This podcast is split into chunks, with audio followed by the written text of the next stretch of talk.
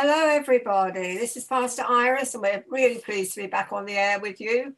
And again, we're out and about. It's out and about in Ireland. And I know Hugh is there because my virtual radio station recording machine called Zoom has got him on the screen. So hi, hi, Hugh. Hello, Iris. How are you doing? Nice to see you again. Yeah, you too. Um, well, I suppose we're sort of cracking down, getting things done for Christmas. It's a shame that we're on lockdown. How is it in Ireland? Well, uh, I, I think like the four countries in the United Kingdom, Northern Ireland is a little bit unique in as much as it's attached to the southern part of Ireland and attached to England, Scotland, and Wales. And uh, the lockdown, yeah, they have a lockdown and they're trying to um, open Christmas up a little bit those few days to allow people to come together. I know there's a lot of controversy and talk going on, and and uh, those in the medical and scientific uh, profession are actually more, more concerned about things than the people seem to be. But yeah, we're in in, in a, going into a lockdown around about Christmas time. So, but yeah. people will try their best to try and have what time they can with their family and friends. Yeah, well, we, we're in lockdown. We're in tier four over here. And we're already in lockdown for, for the last couple of days. Um, and can, Christmas been cancelled in the UK. Virtually, I think the trains were absolutely overloaded beyond capacity. Talk about, you know, uh, keeping everything under control. It must have been standing room only. And I heard tell that the that the officials had said anybody that wasn't able to travel um, would would be compensated for, for having got their ticket because the, the government have closed down the travel. Yeah, and they've also closed down the yeah. airport as well. But you know, Iris, just not to deviate too long and too far, but once this the news broke about that virus coming and working in China, and how serious it was. All the lockdown should have taken place then.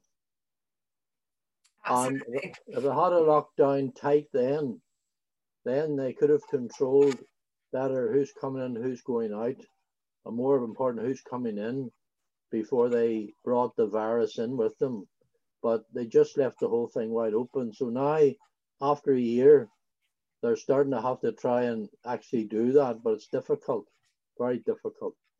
Well, we've got, we're not far from Dover where we live, and that's the port that brings all the transporters in from Europe and across the world, really. You know, the big juggernauts, and they're all parked up at Manston at, near the airport there and along the roads. And, and the drivers have got to stay in their cars for their, for their cabs for three weeks my word. And it, well, it will be because it's a three week close down after after Christmas. Anybody that's affected that have already gone and moved and are with their families is one thing, but nobody else is now mm-hmm. allowed to, to do that. People are having to cancel their family Christmases. In fact, it's been done a couple of couple of days. Mm-hmm. So now all the all the transport lorries are can't go abroad back to their own countries and they can't get stuff out that's supposed to go to Europe, etc. So yeah, we've got all on, uh, what do they call it? Oh, it's called something, rather like lockdown, but it's they just go into wherever they can park along the roads, in the lay-bys. But there is one big place at Manston Airport because it's no longer in use, and they all park on, you know, there. So yeah, it's pretty hairy. It's amazing what a little virus can achieve and do in the world. It shakes up the whole world. Yeah. You know, it shows men how fallible they are and how weak they are, really. That's right. That's right. And that's why we've really got to look at the Word of God, isn't it? To see exactly what, exactly. what God has already said about all of this, let alone what is yet to come. In fact, you know, in my studies, I've been reading up about Israel, obviously through the Old Testament scriptures, the Tanakh, Jewish scriptures, and I see that God's relationship with Israel, whenever they turned their back on him, whenever they dis- disobeyed him, whenever they rejected him and gave themselves to all sorts of sin, iniquity, and idolatry, that the punishments and the chastisements that God let loose on them was a disruption of the seasonal weather. Mm. Uh, and then there was famine, a shortage of food. And then there was always, I noticed that there was the word pestilence. Yes. Pestilence, yeah. which is a disease like viruses, struck them down. And of course, there was the sword, wars, all those things. I mean, it would be an awful lot easier if this world would just waken up and understand that there's only one God in charge of everything. And we all he asks for is a relationship and some respect and honor. And he, he can he can take all the troubles away, but they, they say we don't want you. So he says, Well, you don't want me. Well, you have to be left to yourself. But there's an avenging, destroying, disobedient, disrespectful, dishonoring principality and power on the earth, and he will not show you any mercy. Yeah, that's very true. That's very true. I mean, what is Ezekiel saying about that? I understand we're going to backtrack a bit, aren't we, to um, chapter 37, verse 15. And again, we are. We've gone through last, last session, um, which has been recorded, as you have said. Um, we went through the valley of dry bones that God showed Ezekiel and he showed him him bringing them back again to life. Now, nation, the nation of Israel has gone through a tremendous generations after generations of of destruction. Um, God closed down the temple through the Roman armies and uh, closed the city down and closed the land down, and the desolation was great. There's never been a cutoff like that ever before on any nation, but it's a nation that God tolerated and tried his best with. But at the end of the day, they just would not follow in, in with the Lord. So they even uh, killed God's son at Calvary. And uh, there God tore up the agreement that he had made with them, and the desolation and the destruction of Israel took place. And so they were cast out of the Holy Land in amongst the Gentiles. And for generations, up until 1948, that land was desolate. So God showed Ezekiel the valley of dry bones. This was something that he wouldn't understand, but God was showing him a picture that we can look back on and see today. Amazing how this has been fulfilled in our day and generation.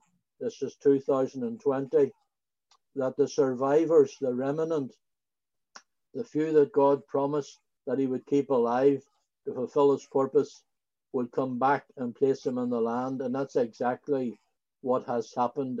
Now, that's where we are today. And we're moving into verse 15 of Ezekiel. You just have to give me the green light and away we go. That's right. That's right. I mean, you know, at the end of the day, Nahum, I think it was chapter 1, verse 7, said that the Lord is good, is, is a good stronghold in the day of trouble, and He knows them that trust in Him. Yes. And you know, He won't see His seed begging bread. No. That's the main thing. But um, take us through this, Hugh, because it's such an interesting. The whole book is interesting, but, uh, okay, but this particular part gives us an insight into something mm. which shall affect the interpretation afterwards uh, which is important that we get the right the right side of the truth that God is saying now. Israel, because of their disobedience and sin, and particularly, I have to say, it was under King Solomon, the king that was gifted and given so much by God, and given all the riches, and given the wisdom that he wanted. That king at the end of latter years of his life, embraced so many women and princesses, and in particular, the first one was from Egypt, and they brought with them all their idolatry and idols, and he was keeping the temple going, but he embraced all those idols. He even allowed them to be brought and put into Jerusalem and even into the temple, the house of God. And God says, That's enough now. I'm taking the dominion and the control away from Israel now. And I'll deal with them in the land still for a while, but I'm taking it away. So the reason why I'm saying that is this when we move into this particular passage of scripture, we're dealing with a situation that has already transpired. That is the breakup of the nation of Israel. It was the judgment of God because of Solomon's sin and wickedness that God broke up Israel into the portions of the top nation was called Israel. The second nation was called Judah. Judah was the southern part of Israel, and um, Israel, the name of Israel was the northern part. Um, so that's how it was broken up into two, two, two, two companies, two nations. And uh, Judah, of course, obviously is where Jerusalem was existing. But God had broken up that one nation of 12 nations, or 12 companies, uh, families, and one priesthood. He had broken it up into two different groups of people. The front, the, the northern one was Israel, called Israel. The southern one was called Judah.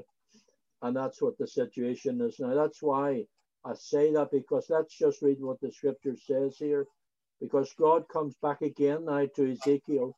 Ezekiel was a very blessed person, prophet, and it's wonderful. But you know, it's okay. People want to be a prophet or want to be a servant of God to this extent, but it also brings with it a lot of responsibility and sometimes a lot of pain and rejection.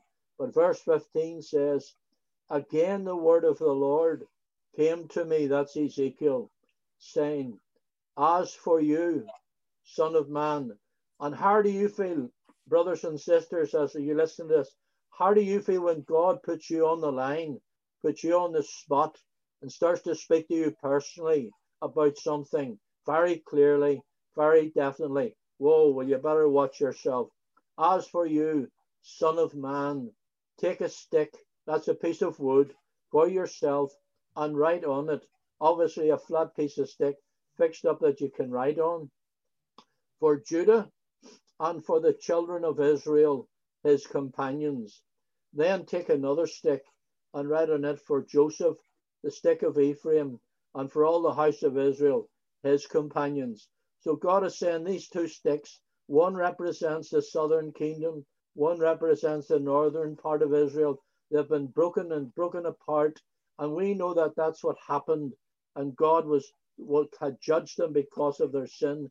Then join them one to another for yourself into one stick. So Ezekiel had to take these two sticks, representing the broken house of Israel, and he had to bring them together physically as one, and they will become one in your hand. So, what God is showing Ezekiel is the fact that these two nations will become one again, one nation under God and under his hand. Verse 18 And when the children of your people speak to you, so people are watching Ezekiel, and brother and sister, those especially serving God in the ministry, in the church, in the world, wherever you are, just know this that the world is watching you. People are watching you, and you're making a decision for them as regards their relationship with God. When you not show us, so they're saying that these people around Ezekiel asking him a question, will you not show us what you mean by these? If someone comes to you today and asks you a question about the scriptures, would you be able to answer them? And that's the question. Say to them, God says, This is what I want you to say to them, Ezekiel. Whenever they ask you, What are you doing? What's these two sticks about being joined together as one? Say to them, You see, God has the answer to every situation, every dilemma, every situation that's existing. God has the answer. And let me say that God knows what's going on in this world today. every generation that has passed, God has watched every generation, and He's watching this one. But He says to Ezekiel, Say this, say to them, Thus says the Lord God. When God speaks, Thus says the Lord God, believe me, it's going to happen. Surely I will take the stick of Joseph, which is in the hand of Ephraim, and the tribes of Israel, his companions, and I will join them with it with the stick of Judah, and make them one stick, and they will be one in my hand. That's just what I said earlier there, that God says, and the sticks on which you write will be in your hand before their eyes. God says, that which has been broken, that which has been shattered, he personally has taken upon himself to bring together the outcasts and the nation of Israel. Now we know that Israel went through the fire, the flood, and the flame, and were decimated and almost totally destroyed. But God has kept his hand upon them through the nations. What's the point? What's the purpose, you say? Why has God kept these people alive today? Why did he not just annihilate them like happened to the nations that were around them? They were annihilated and disappeared off the earth with a few others that were stayed. But generally speaking, those nations have gone. Why has God preserved this remnant and these people, the nation? And the, why is God saying He's going to bring them back together again and make them one community, one people under God's hand? Verse 21 says, let's get an insight to what God's planning. Then say to them, Thus says the Lord God. As he said before, thus says the Lord. He said it again. Surely I will take the children of Israel from among the nations. You see, that's where the Jewish people were scattered among all the nations. Those Jewish people, they kept up their traditions, they kept up their synagogues, they had their prayers, but up until the 1800s, they really were downtrodden, downtrodden.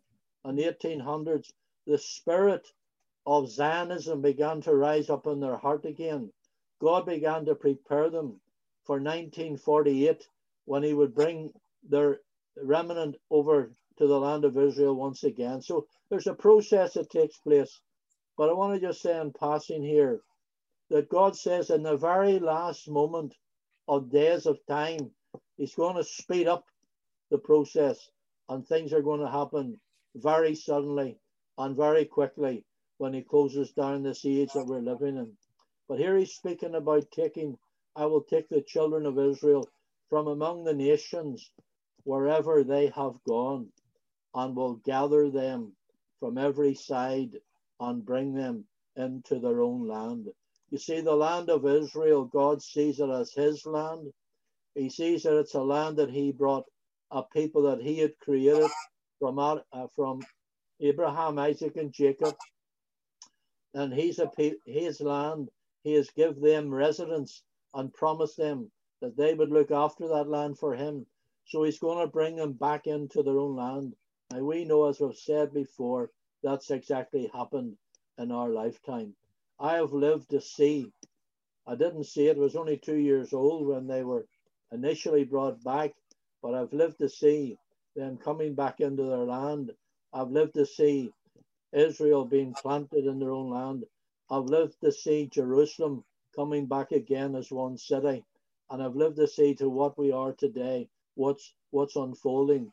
And I can see that Israel is being strengthened by the hand of God and I say, woe betide any nation or nations who want to work against what God is doing. They will not survive and they will not win. That's the word of the Lord. And I will make them one nation. That's God speaking in verse 22. And I will make them one nation in the land. Now, God has done that. Can we say, Amen? Praise the Lord. There's something. There's a miracle right in front of our own eyes. And I will make them one nation in the land on the mountains of Israel. Now, this next this next phase, this next statement we need to be very careful we understand what God's saying. And one king, one king shall be king over them all. God says, as He is bringing them back as one nation, settling them down, He has reserved a king for them, one king over them all. Now, I just wonder who would that king be? Have you any any idea, uh, Iris, who that king might be? Um, yeah, I think so. Speak it out. How, has he got a name? Jesus. Yes, Jesus. Yeshua is the King of all kings and the Lord of all lords. That's the Son of God that God made a covenant with, an everlasting covenant. He says when he brought him into the world, he sent Gabriel to tell them, This is the Son of God. And he commissioned him and he sent him to Israel to confirm what he had done with Israel, but they rejected him. The same one that died on Calvary is the one that's now sitting on the throne of God in heaven. And he is destined, his destiny, Yeshua's destiny is to sit on a throne in Jerusalem today on this world. And the next building that's going to be built, I don't know who's going to build it, but he'll oversee the building of his own administrative palace in Israel and in Jerusalem. That's something to look forward to. But God has reserved this person and this king to reign and to rule over and from Jerusalem over the nation of Israel and over the nations of the world. God says in another scripture, I think it was in Isaiah, that Israel is too small just as an inheritance for his son Yeshua but he's going to give him every inch of land on the planet Earth, and every kingdom of the world will be subject to the rule and the reign of this king. The one who came in humility, the one who came as a servant, the one who was even willing to lay down his life because the people and the, and the nations were so wicked that they just wanted to kill him and to get rid of him, is the same one that God has raised from the dead and will send back to this world. And believe me, I'm just saying that I think it's very close at hand when this king will come back to reign. They that's a powerful statement, isn't it? That's worth yeah. underlining in your Bible. They shall no longer be two nations, nor shall they ever be divided into two kingdoms again. There's a promise of God. People should take very notice that, especially those people who who who confess or declare that they know the prophetic word of God, they should understand that God has a very positive heart and attitude towards this restored kingdom. God's looking after this kingdom. God's looking after these people. Why? Because he's going to send his son. The same son that has saved the Gentiles is the same son that's going to send the, save these Jews. They shall not defile themselves any more with their idols. God says, when this king is here, all idolatry and anything that's not of God shall be done away with, nor with their detestable things, nor with any of their transgressions. God has put the condemnation away at Calvary, but God is going to rid the world of idolatry when Jesus comes back. Let me say here and now, when Jesus returns, there will be no idols to any other gods or to any other thing to be worshipped, but all worship shall be focused at Jerusalem unto the King of Kings and the Lord of Lords. Jesus is the representative of God Almighty, the Father, and the Holy Spirit, and he is a representative of God Almighty sitting on a physical throne in Jerusalem but I will deliver them from all their dwelling places in which they have sinned. God says, I'm going to take them and deliver them. See, deliverance is upon, deliverance is earmarked upon Israel, just as salvation and deliverance was earmarked for the Gentiles. So now it's coming around for the Jewish nation and the Jewish people to understand about salvation.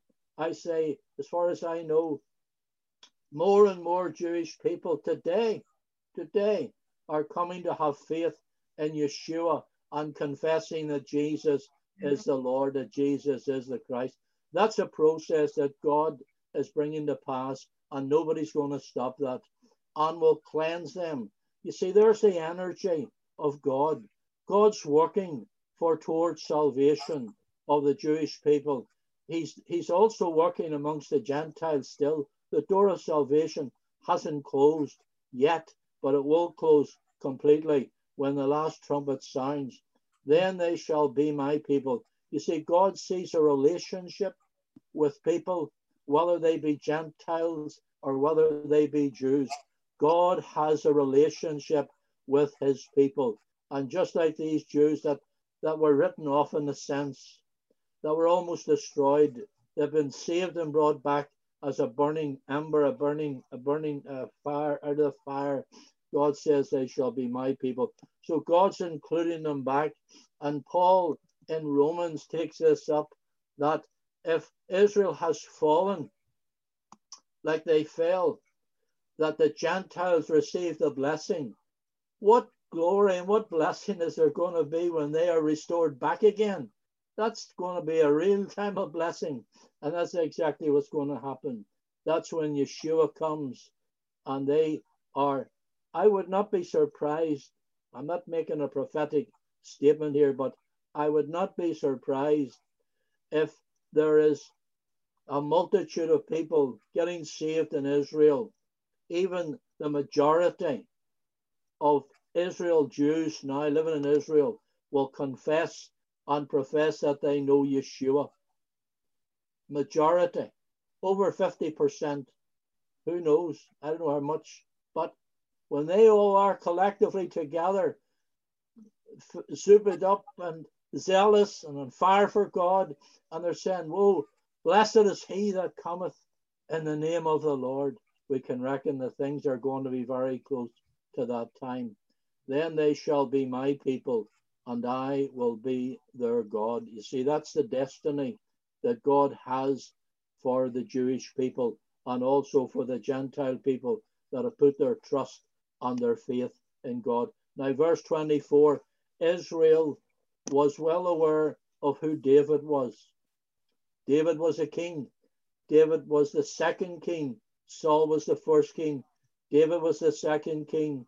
He had a great prophetic and kingly reign. And God made a promise to him that on his throne, one of his descendants would sit. And this is the same, this is the one who's going to sit, not David himself, but the, the one that followed through, one of his descendants, the Lord Jesus. You get his um, his tree of life in the Gospels, his descendants. David, my servant, shall be king over them. This is not King David.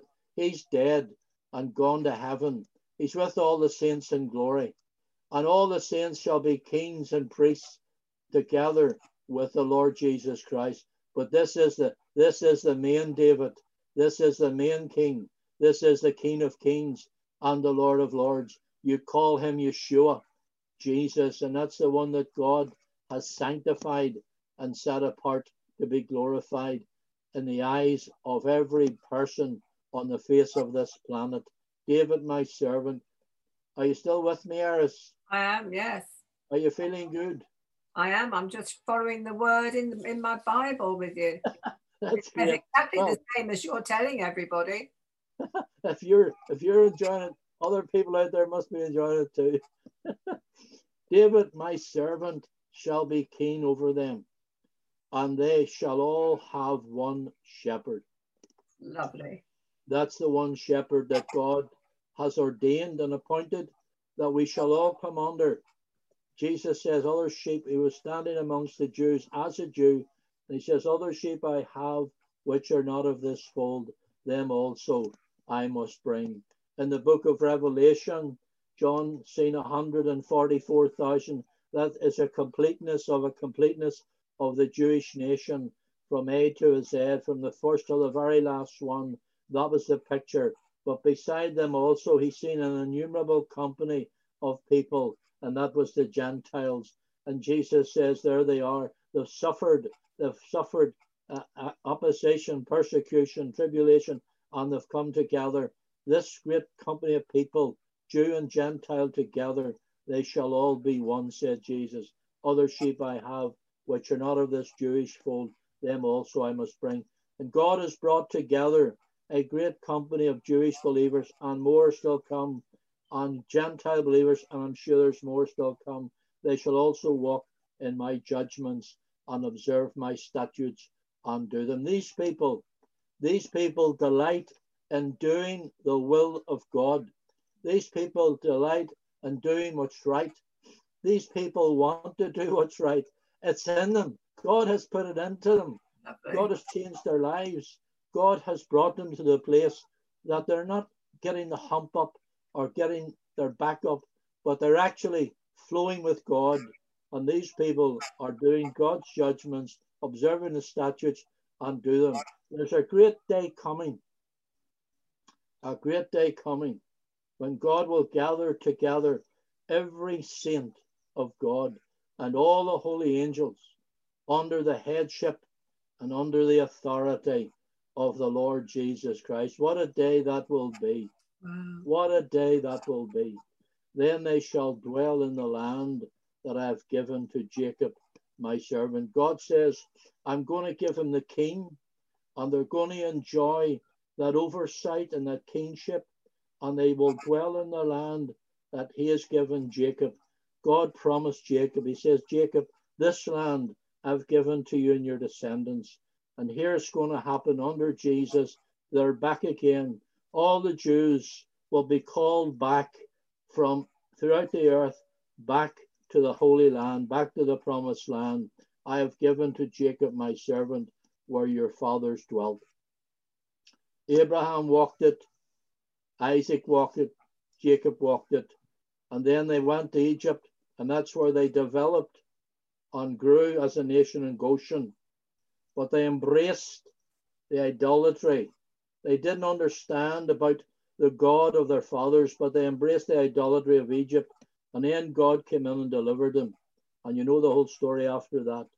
And they shall dwell there, they, their children, and their children's children forever. You see, there's a good ending here. God says when Yeshua, Jesus, comes under his reign, that will continue. His reign will continue forever. Now we know that the world will come to an end and pass away. We know that there's going to be a great judgment of everybody outside of the kingdom will be judged. But we know that the kingdom of God and the people of God will reign with God forever because God's going to make new heavens and a new earth. Now he says, and my servant, that will never end. God's rule and reign with his people will never end. Once God sends Jesus to this earth, and there's a joining together of all the redeemed, of all nations together, and the holy angels, that will never end. That will just move into another phase of a new heaven and a new earth when this heaven and this earth that we know shall be no more and have passed away. God has got something better in front of his people. And that's one that's a wonderful promise. That's a great hope. And my servant David shall be their prince forever. That's something that God knows and he wants us to know. He wants us to be reassured. He wants us to be assured that God has a savior. He has a son, and his name is Yeshua, David's greater son, King David, the Lord Jesus. Wonderful, be their prince forever. Listen to verse 26 now. We're closing up now. I'm sure time's nearly run out. Verse 26. Moreover, when God says moreover, he means moreover. He's got more to tell us. Hallelujah. God's a God of an abundant blessing. He just never runs out of blessing. He just wants to give us more and more and more. Moreover, I will make a covenant of peace with them. Not amazing words. Yeah. A covenant of peace. You see, they had a pact, they had a covenant to dwell with God. He would dwell with them, they would dwell with him. They blew it, they broke it up. It was destroyed, finished. But here, God speaking of another covenant, a covenant of shalom, with them. God has made this covenant with his son, the Lord Jesus. Jesus did no sin, knew no sin, offered himself without sin. God could enter in. I was thinking this morning as I was studying and reading on God, you know, who can we trust in this world? Human flesh, human nature. We can't trust human nature. Who could God trust? God can't trust any of us. But there's one man he found he could trust, and that was his son. His son clothed in human flesh, Emmanuel. Emmanuel. And God made a covenant, an everlasting covenant with his son, which can never be broken. That's our security. You see, my security isn't in some other man in this world who's making promises to me about this, that, and the other thing. No, my security is that I've put my trust and my faith in God's covenant with his son, the Lord Jesus. That's a covenant of peace with him. And it shall be an everlasting covenant with him. You see, God has created and made an everlasting covenant and sealed it in the precious holy blood of his son. I remember as a young man, after experiencing a mighty visitation of God's Spirit, I was praying on one occasion and I was on my knees and uh, had my hands lifted up and I felt these hands coming around my wrists. They weren't physical hands, they were spiritual and they were trying to pull my hands down. And the words of an old deaconess came into my mind and she said, Son, if you're ever in trouble, if you're ever in trouble, plead the precious blood of Jesus. That's an old godly woman told me a, gold, a godly sister in the Lord. And I remember that. And when I had these hands coming, trying to pull my hands down, I was worshiping, praising God. I just changed from praying to pleading the precious blood. As soon as I began to mention the blood. I felt those hands losing their grip and walking away and leaving me alone. You see, I understand and know today the power and the merit and the wealth that's in the precious blood of the Lord Jesus. There is no power like the precious blood of Jesus to wash away all our sins and to keep us safe. The precious blood of Jesus should and must be respected and honored because it's the blood of God's dear Son. And it's speaking today. It's still speaking before God in heaven. I am sure somehow God gathered together all that precious blood of Jesus that He shed from this earth and brought it and has it in a container, a, a special container in heaven. And it's speaking today to God. It's speaking of love, speaking of mercy, speaking of grace, speaking of forgiveness, speaking of sacrifice, speaking everything that's in Jesus, what he did for us. I will establish them and multiply them. This is what God's saying. I will establish them and multiply them. It's in God's heart and God's mind to establish the nation of Israel. Why? Twice we have read it in chapter 36.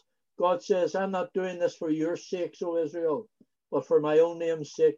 Because you see, God's looking for the establishment of his son as the King of kings and the Lord of lords, the Prince of all princes.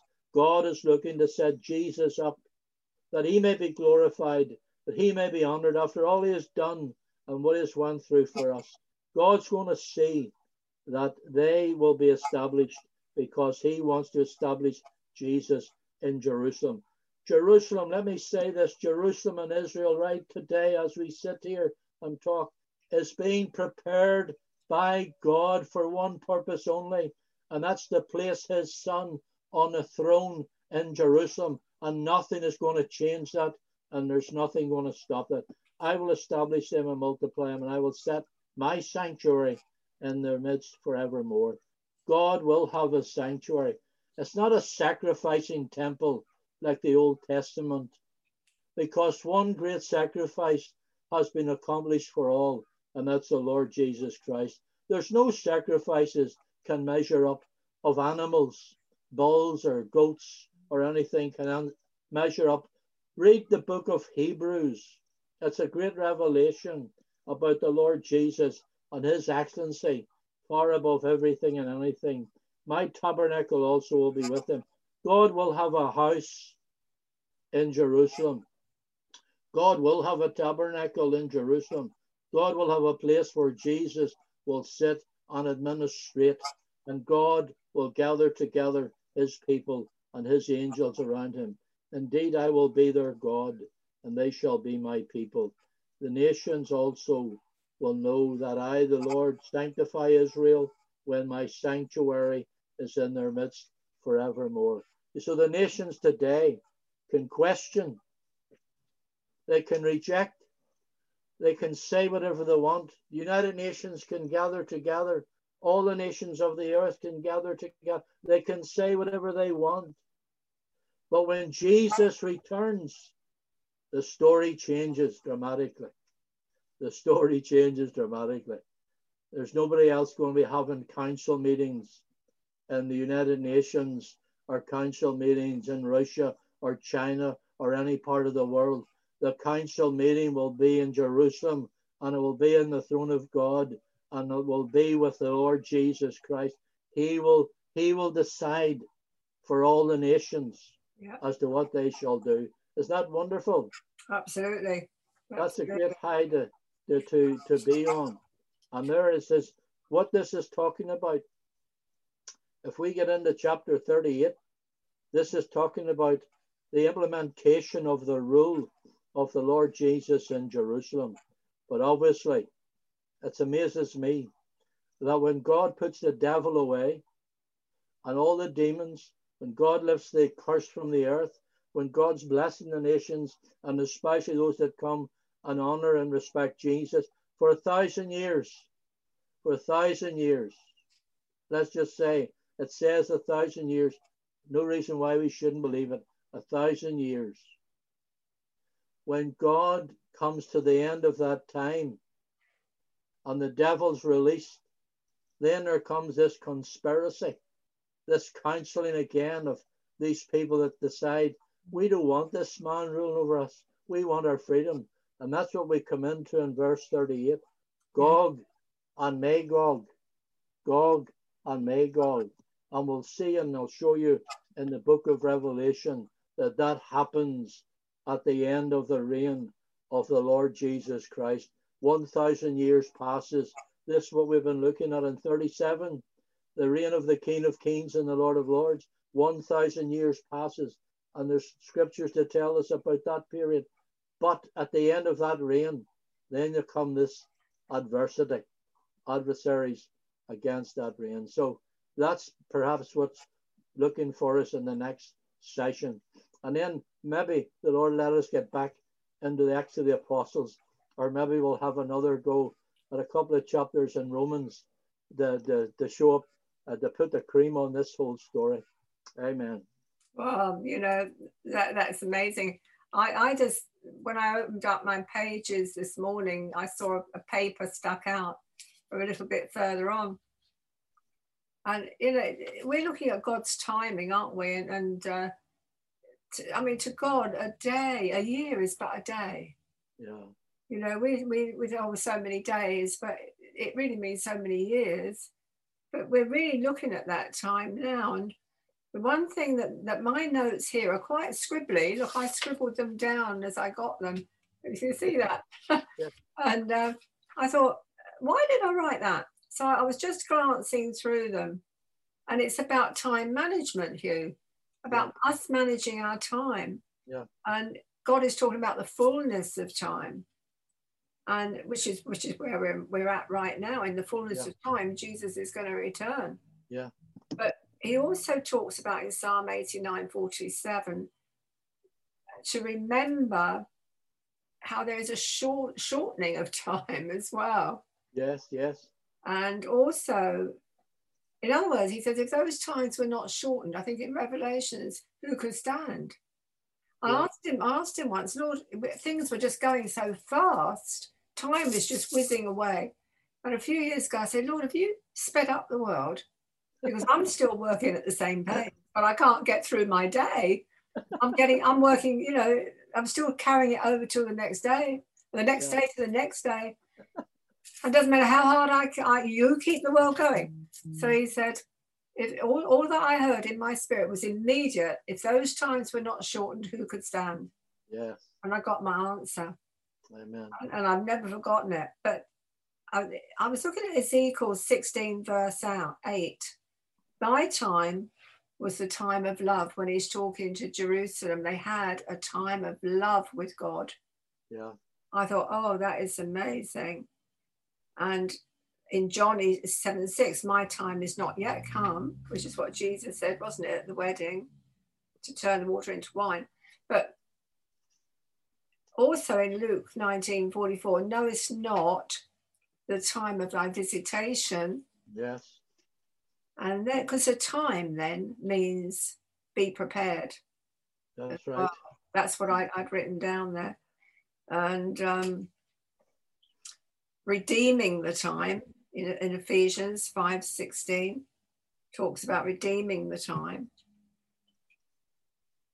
And my times are in the hands of God. In thy hands. Our times are in the times of our, ha- our times individually are in God's hands. Yes, yes.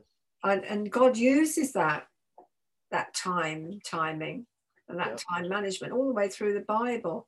Yeah. And, yeah. and when we were talking just now, that, that just sort of jumped out off the page at me because the thing had just, you know, slid out the side of the Bible as I turned the pages. Yeah. I was just um, sharing prior to meeting with you um, on the on the uh, channel that Jesus said when the Gentiles, the Greeks, were coming to Jerusalem to the feast of Passover, they wanted to meet him, and his reaction and response to Philip um, and his brother Andrew that his hour had now come. So there was a time for Jesus to actually give his life. And as you say, all those times are in God's hands, and there's a time for everything. And then I was reading also in another passage and Luke, um, where he says, when the time comes for him to appear in his Parousia, um, life will be going on as normal. So this virus and all it's doing must must pass, and something must happen one way or another to create an environment that people are buying and selling, getting on with business, and people are indeed thinking everything's hunky dory, so to speak. I don't know if you know what that word means. Hunky dory, Yeah. hunky dory again. I'm not sure if it's English or Irish, but it's a word. That's a word Oh, that tells you. my, my mummy was Irish, so I understand. So, um, you know, the environment, the time when Jesus comes is going to be a time that people have sit back and take a deep breath, breath and relax. Everything seems to be going nicely now, quiet, peace, and safety. And then that's when he comes unexpectedly, That's when right. they think everything's good. And that's what he says, as it was in the days of Noah. They were eating and drinking in Sodom, Gomorrah, eating and drinking in marriage. married, getting married, all that was all going on. All that activity was going on when he came back. And when he comes back, all that activity will be going on. That's right. And isn't it strange that with lockdown, it stopped the marriages? they weren't allowed to get married. Stopped everything. Yeah, but I mean, it stopped the marriages, and, and, and that, you know, there is a time, you know. And I could think, well, there is a time where so we've got, somebody's lost that time. They have to go back to the old ways of doing things. You know, talk about time. Our time is up again, Hugh. Yeah. it's just gone. And we're coming up, we're in Christmas week, aren't we? You're indeed. A couple of You're days. indeed. Thursday, two more days, and it's Christmas Eve. Yep. And you you just make sure you have a wonderful Christmas. And to try not to eat too much.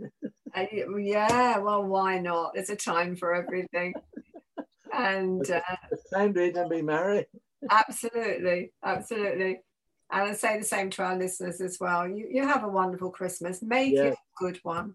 Yes. A good one. Keep your eyes on Jesus because he's got all the answers.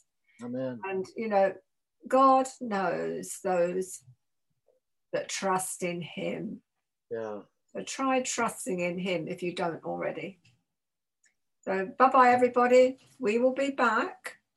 And we will keep the radio going all the way through Christmas as usual. Um, but Hugh and I will be back next year. I, oh no, I think we have one more to do, don't we, Hugh? I need to look at yeah, we, we won't let you down, guys. We're coming back. We're coming back. You thought you got away with it, but we'll be back. We'll be back. All right then. Bye bye, everybody. Bye.